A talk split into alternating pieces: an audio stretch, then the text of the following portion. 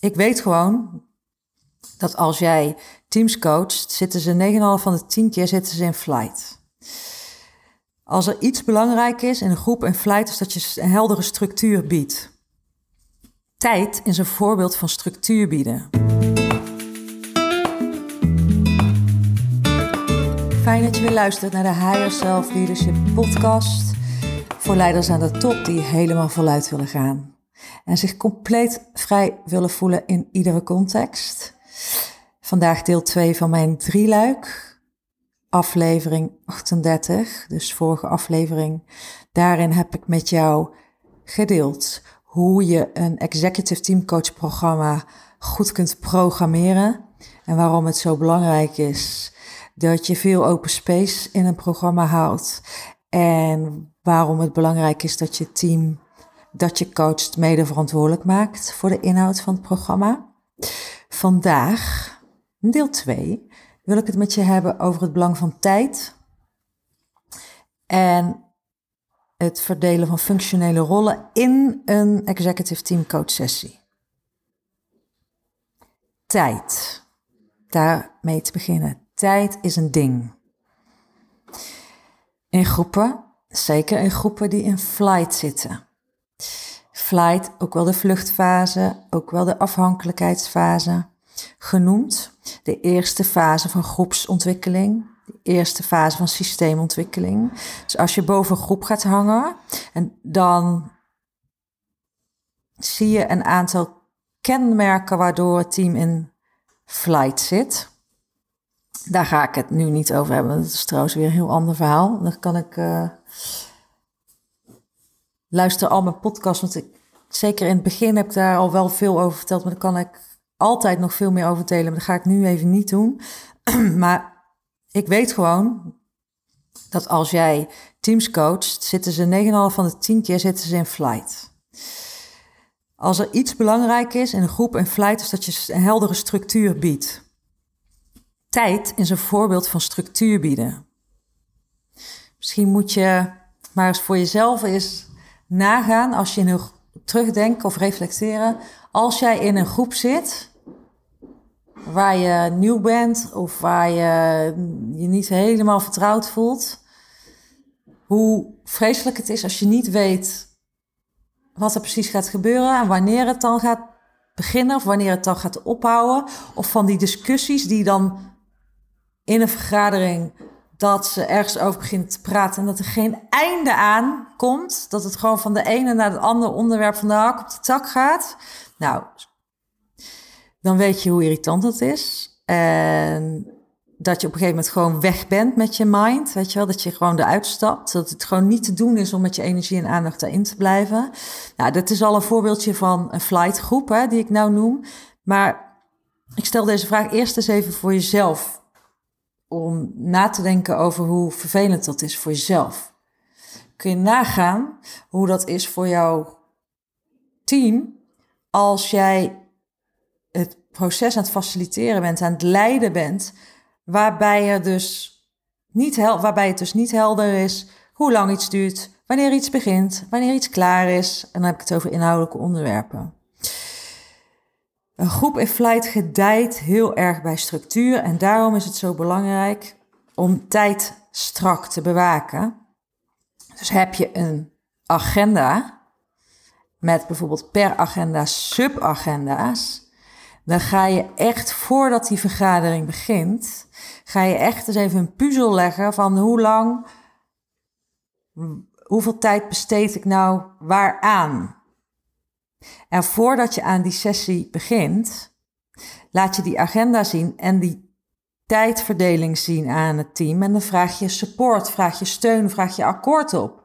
Zodat het niet jouw agenda wordt, maar dat het de agenda van ons allemaal wordt.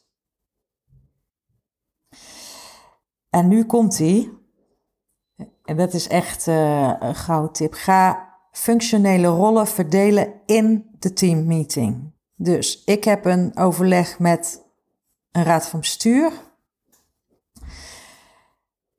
is niks zo heerlijk voor die heren als ze komen. Het zijn toevallig allemaal heren. Als ze komen en ze kunnen bijspreken achteroverleunen. En allemaal gewoon alleen maar iets zeggen als iets in ze oppopt. Maar in een vergadering, een vergadering kan alleen maar goed rollen, kan er alleen maar goed lopen als er een goede voorzitter is, of een groepsleider is, of een goede facilitator is, die bewaakt één, de taak, gaat het waar het over moet gaan. Twee, het proces. Hoe communiceren we eigenlijk met elkaar? Wat is de tone of voice? Doen we dat effectief? Doen we dat niet e- effectief? Wat speelt er in de onderstroom? Zitten de dingen dwars? Zitten de dingen niet dwars? Wat is de vibe? Dus een goede gespreksleider, een goede leider, die let op de taak, die let op het proces, die let op de tijd. En die moet ook nog notuleren. Dat zijn dus eigenlijk vier taken. Het is dus voor één persoon niet te doen.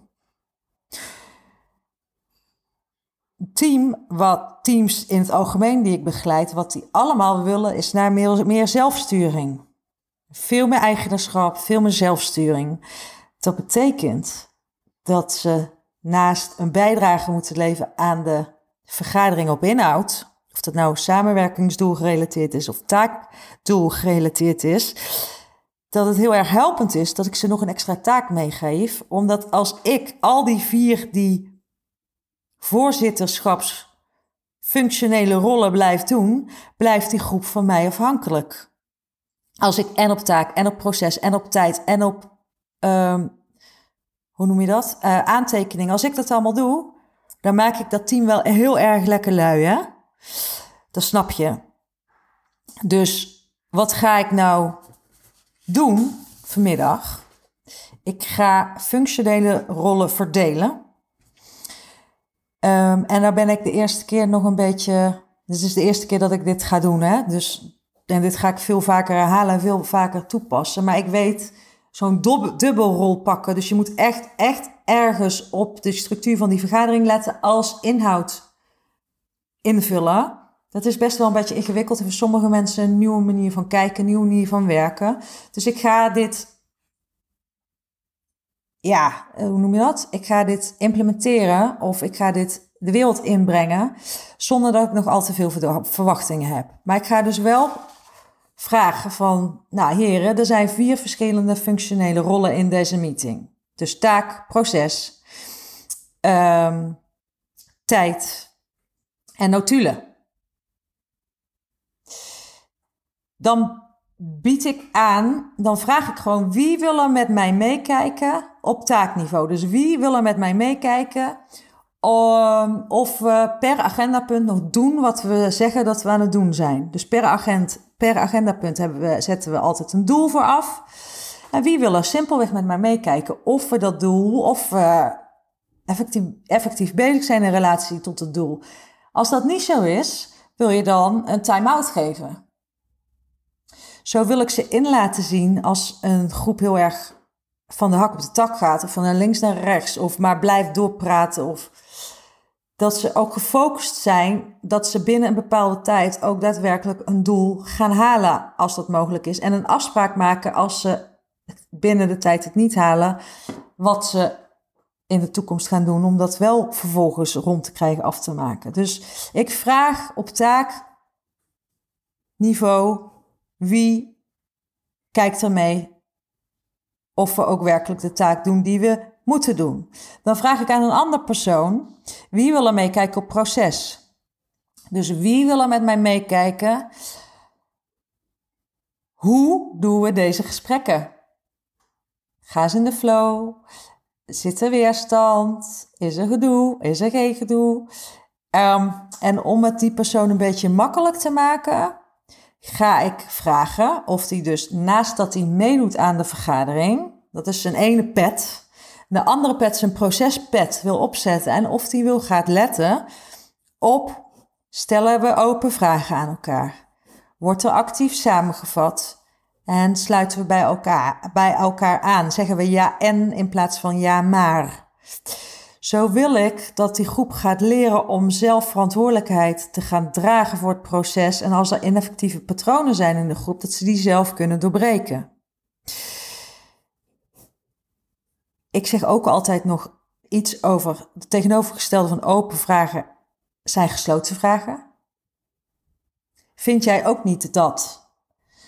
Uh, klopt het dit of dat? Dat zijn vragen waar je ja of nee op kunt zeggen of een heel kort antwoord op, op kunt geven. En open vragen zijn vragen waar je, ja, waar je een heel uitgebreid antwoord op krijgt. En die open vragen beginnen vaak met wat, waar, wanneer, hoe, welke uh, en nooit waarom. Weet je al waarom je nooit waarom moet vragen? Omdat daar vaak al een oordeel in zit in je vraag. Moet je maar eens opletten. Waarom heb je dat zo aangepakt? Er zit al vaak iets in over dat jij vindt dat het niet goed is. Wat maakt dat je het zo hebt aangepakt is al veel opener, veel, biedt veel meer een open space. Dus ik vraag ze te letten op gesloten vragen versus open vragen. Ik vraag ze te letten op plasjes over elkaar heen doen. Oh, ik moet zo lachen altijd. Mijn Donna en Lola, ik heb twee honden. En Lola die pist altijd over de pis van Donna heen. Nou, dat doen mensen ook in een groep. De een is nog niet klaar met praten, of de ander die begint er overheen met zijn mening of zijn verhaal. En ik noem dat plasjes over elkaar heen doen. En dat, dat kan een paar keer prima zijn, maar als dat de hele tijd is, dan merk je gewoon dat we gewoon helemaal niet naar elkaar luisteren. Dat we alleen maar bezig zijn met ons eigen punt te maken. En dit wil je echt niet. Uh, wil je een groep steviger maken, volwassener maken, rijker maken. Wat je wil is dat er ook af en toe actief wordt samengevat, zodat we de informatie die we delen, dat we ook echt checken dat die gehoord wordt. Dus de persoon die op het proces gaat letten met mij, want ik pak alle rollen, maar ik, ik vraag mensen aan mij te helpen met die verschillende rollen, zodat ze het op een gegeven moment straks zelf kunnen doen. Ik ga vragen aan hun of ze mee willen letten of er actief wordt samengevat. En ik vraag ook of ze willen letten of er niet heel veel ja maar wordt gezegd. Of ze echt even op de pauzeknop, pauzeknop willen drukken op het moment dat ze de hele tijd ja maar horen. Dat ze dan echt even aangeven, time-out, groep, ik wil heel even iets bespreken. En ze letten dus op dat er niet ja maar wordt gezegd en wel ja en. Wat vraag ik nou van zo'n begeleider die meelet op het proces, dat hij time-out roept en dat hij de, terug, de groep gaat teruggeven wat hij ziet, wat er gebeurt in gedrag, wat er niet effectief is, wat er niet lekker gaat. Zodat we leren om niet altijd alleen maar over de inhoud te hebben, maar ook over het proces. Dus ik heb een tijdbewaker, uh, sorry, ik heb iemand die meelet op de taak. Doen we nog wat we moeten doen? Ik heb iemand die let, meelet op het proces. Hoe doen we het, wat we moeten doen? Vervolgens vraag ik ook nog iemand of iemand de tijd mee wil bewaken. Nee, dat laat ik helemaal los. Ik vraag aan iemand of iemand anders de tijd wil bewaken. Want ik heb al die twee rollen. Ik moet al letten op de taak en ik moet al letten op het proces. En ik moet ook nog guiden de mensen die met mij meedoen. Dus daar moet ik ook al op letten. Dus de tijd, dat mag iemand anders doen. En dat lijkt heel makkelijk, de tijd bewaken. Maar ga maar eens in een heel verhit gesprek of in een gesprek waar heel veel diepte in zit, ga maar eens zeggen, jongens, de tijd is op. Dat is echt ook iets, het is ook heel uitdagend voor een groep om te leren, om te stoppen op een bepaald moment. Of af te spreken hoe lang we dan nog verder gaan. Want als je dat niet doet, wordt het een gebed zonder einde. En dan krijg je dus alleen maar die flightbevorderende uh, gedragingen. En dat creëert alleen maar meer flight en meer ineffectiviteit. Dus ik vraag aan iemand of die de tijd wil bewaken. En ik vraag ook aan iemand of die de belangrijkste dingen, de belangrijkste acties, de belangrijkste afspraken, of die die op wil schrijven. Want ik kan dat echt niet allemaal. En er zit in dit geval ook geen neutralist bij, want dit zijn privé-sessies. Dus dit zijn belangrijke sessies, maar het is soms wel even handig dat iemand iets opschrijft. En ik kan dat ook niet allemaal doen, want ik heb gewoon echt al mijn handen vol om deze hele sessie te begeleiden, te leiden. En iedereen te trainen en iedereen te coachen op zijn skills. En dus ik heb vier functionele rollen. Naast dat iedereen gewoon meedoet in, de, in het overleg. Vier functionele rollen. Ik ga aan iedereen, ik ga die rollen verdelen en iedereen gaat die rol oefenen.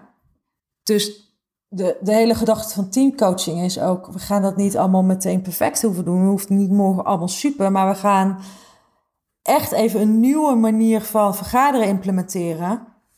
Waarbij we dus niet alleen maar letten op het wat, maar ook op het hoe.